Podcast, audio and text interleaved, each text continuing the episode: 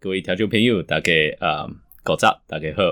我今天是代班主持人赵怡翔，也是在选我们台北市大安文山区的民进党籍候选人赵怡翔哦。那今天是二零二二年七月二十三号了，我们的农历六月二十五号。那很可惜的，这个阮昭雄议员今天没办法一起来参与我们的节目，呃，他很不幸的过去几天有确诊的一个状况，所以正好在居家休息了。那也希望我们绿色和平的好朋友能多为。多给他一些加油，多给他打气，那也希望他能早日康复了。那我想今天就是呃，我们除了讨论时事议题、选举议题之外呢，其实我我也希望可以花一点时间跟我们的听众朋友一起来讨论一下我们这周看到的一个我认为重大的一个政治议题啦，就是双城论坛啦。那我想大家应该也了解我对于双城。呃，论坛的一个看法了，然后我我的个人是认为应该直接把它结束掉，但我想说，我们也可以花一点时间去讨论一下啊、我们对于双城论坛的一个看法是什么？为什么应该结束掉？而且应该用什么样的方式去取代双城论坛这样子的一个概念？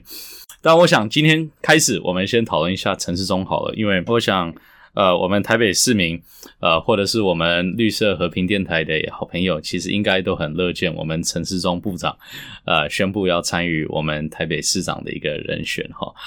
呃，我想陈世忠他他真的是很特别的一个人，我 我必须讲，我过去其实跟这个陈时中部长也是有呃比较紧密的一个互动关系哈。因为为什么呢？因为过去我在外交部的期间。我负责办理的就是包括总统的这个国事访问，哈，总统出访。那你知道我们台湾其实，在全世界我们都有这个医疗团，我们真的是台湾是一个充满爱心的一个地方，所以我们看到很多邦交国在医疗方面做的比较不发达。那我们有跟我们啊、呃，就是这是由卫福部这边来统筹的啦。那我们跟台湾很多医院就会协调，说我们会派医疗团、派医生、派护理师。派资讯管理师等等等等到一些比较偏远的邦交国去协助他们去建构一个比较健全的一个医疗系统。那所以其实总统出访的时候，我们的卫福部长陈世忠也会随同。那我也看到这个第真的是第一手看到他对我们国际医疗的一个付出，对我们国际医疗的努力，还有对于我们台湾国际发展的一个坚持了。所以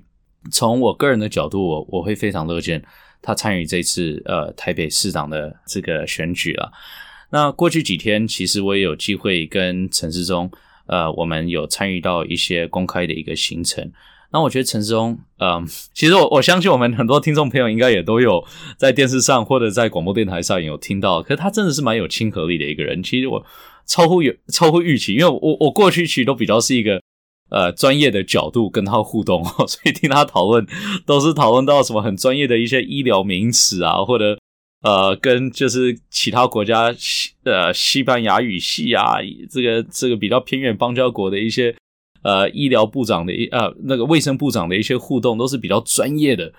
但是我觉得他也是蛮会跟群众、蛮会跟民众互动的一个人哈。所以包括 这个呃，我我例如说在那个我们大同区其实迪化街呃，就有参加到一个公开活动，然后就有记者问他很多问题，包括问到就是他的这个跟他太太的关系啊，等等等等。我想说哦，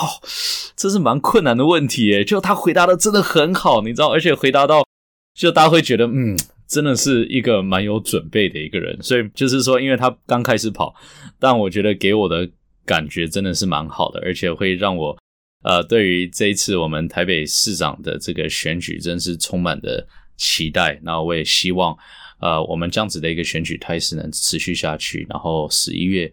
底的时候能最终获得一个胜利，然后也让我们啊，民进党再度有机会在台北市执政啊。我想这个是我们很多观众朋友、很多听众朋友的一个共同期待。那我想。看到像这样子，这个现在这个城市中的一个态势，看到他对于选举啊的一个了解，看到他对于城市的一个愿景，我觉得绝对有希望的。而且我们这一次，我们所有绿色和平的好朋友，我们所有民进党的支持者，我们所有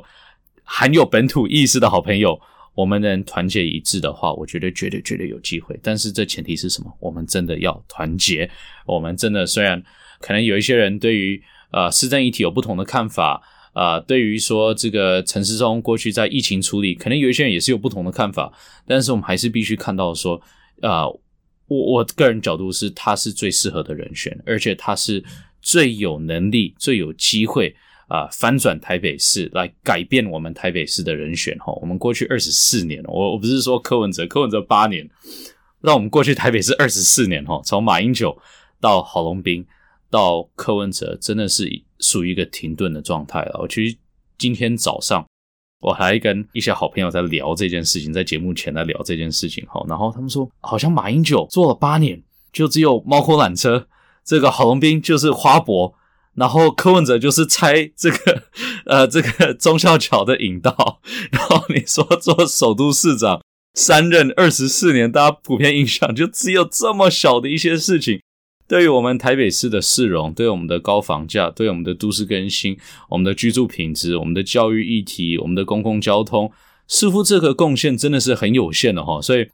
就跟我朋友开玩笑说。这个我们未来城市中市长必须把我我不知道他会这个当政四年或八年呢、啊，但无论他当政几年，就是要把四年或八年当二十年再使用啊。我们必须尽快、尽快、尽快能做出让台北市民有感的政策。我们必须让台北市民看到，呃，让他们看到我们民进党对这块土地的一个用心。所以我觉得这是我们所有人的共同坚持。那如果啊，我们有机会当选的话，无论是陈世忠担任这个市长，或者是我担任大安文山区的议员，我想这个也是我们对于市民的一个承诺，我们一定会做到的，我们一定会达到的。我们让啊所有我们台北市的市民看到我们绿色执政品质保证的一个基本态度，但同时呢，也看到我们对于这块土地的一个爱心。我想这个呃是我们一定会做到的。那我刚刚有提到，我们除了这个。讨论到陈时中之外呢，我想我今天真的想花一点时间呐、啊，跟我们听众朋友好好来讨论一下这个双城论坛。我我我先把我的基本态度我先讲到前面。我认为这个论坛真的是没有任何意义，早该废掉，一点意义都没有。无论是从一个施政的角度，无论是从一个城市交流的角度，无论是从一个就算上海不是在中国，纯粹从一个就是彼此取经的一个角度。我认为都是没有什么成效啊，而且真的是变得是到今天就是真的是一个浪费钱、浪费资源、浪费我们城市的一个专注力，而且甚至于是沦为一个统战工具的一场论坛了。那像这样子的一个论坛，你说你花这笔钱、花这笔时、花花这个时间，有没有符合我们台北市民的利益？那答案是绝对没有嘛，真的是没有嘛。我觉得可以很多面向去分享这件事情，去讨论这件事情。可是我先从一个最基本、最基本的一个架构开始。那这架构是什么呢？就是我们台北市办这场论坛到底要得到什么？如果你今天只是呃这场论坛是为了办而去办的话，那我想这个是没有任何意义的一件事情。所以其实应该要回过头来去想说，我们台北市现在面临当前的一些挑战是什么？我们面临的我刚刚提到高房价，对不对？我相信这很多。我们住在台北的市民都可以体会的，我们的都市更新是停顿的，我们的防疫处理，这还是对我们台北市还是很重要嘛，对不对？现在我们还是有这个每每日还是有几万个案例，那或者是说我们呃从一个经济发展的角度，这也很重要，因为呃我们台北市的人口快速下滑，两百七十万啊、到今天好像两百四十七万，但其实更夸张的是我们的年轻人口，我们从这个十八岁到四十岁当中，我们有八十四万，就柯文哲执政的时候是八十四万哈，现在只剩七十万，所以足足下滑了两成的一个年轻人口的一个现象。所以我要讲的是说，我们台北市面临的这个挑战真的是很多很多。那双城论坛到底有没有可能去解决我们当前的挑战？那我们就分析一下上海。上海，嗯，我们刚刚提到台北房价很高。不吃不住十七年哦，而且不是一个人哦，好像好像是一家一家庭要不吃不住十七年，然后大家也可以想象嘛，差不多假设如果一个家庭爸爸妈妈都在上班，那年收假设可以达到一百万的话，其实我可觉得可能十七年都不够，哦 我也是可能要超过二十年哦。但是我就说，全世界大概只有几个城市是比台北更严重的，那其中一个就是上海，上海。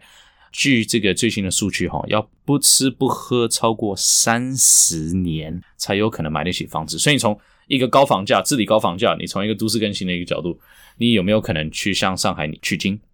应该是没有。你从一个防疫的角度，哈，上海其实已经呃多多少少封城，就是当然它不是现在已经不是全面封城了，现在是陆陆续续还有在各区段的一个封城状况，但它已经试图呃封城四个月的时间，那它还是没有达成这样子的一个清零效果。所以说防疫的经验它也没什么好分享。从经济发展，其实很多人会认为说，哦，上海真的是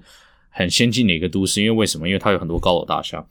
可是你要还是要看实际的一个数据的一个层面。那上海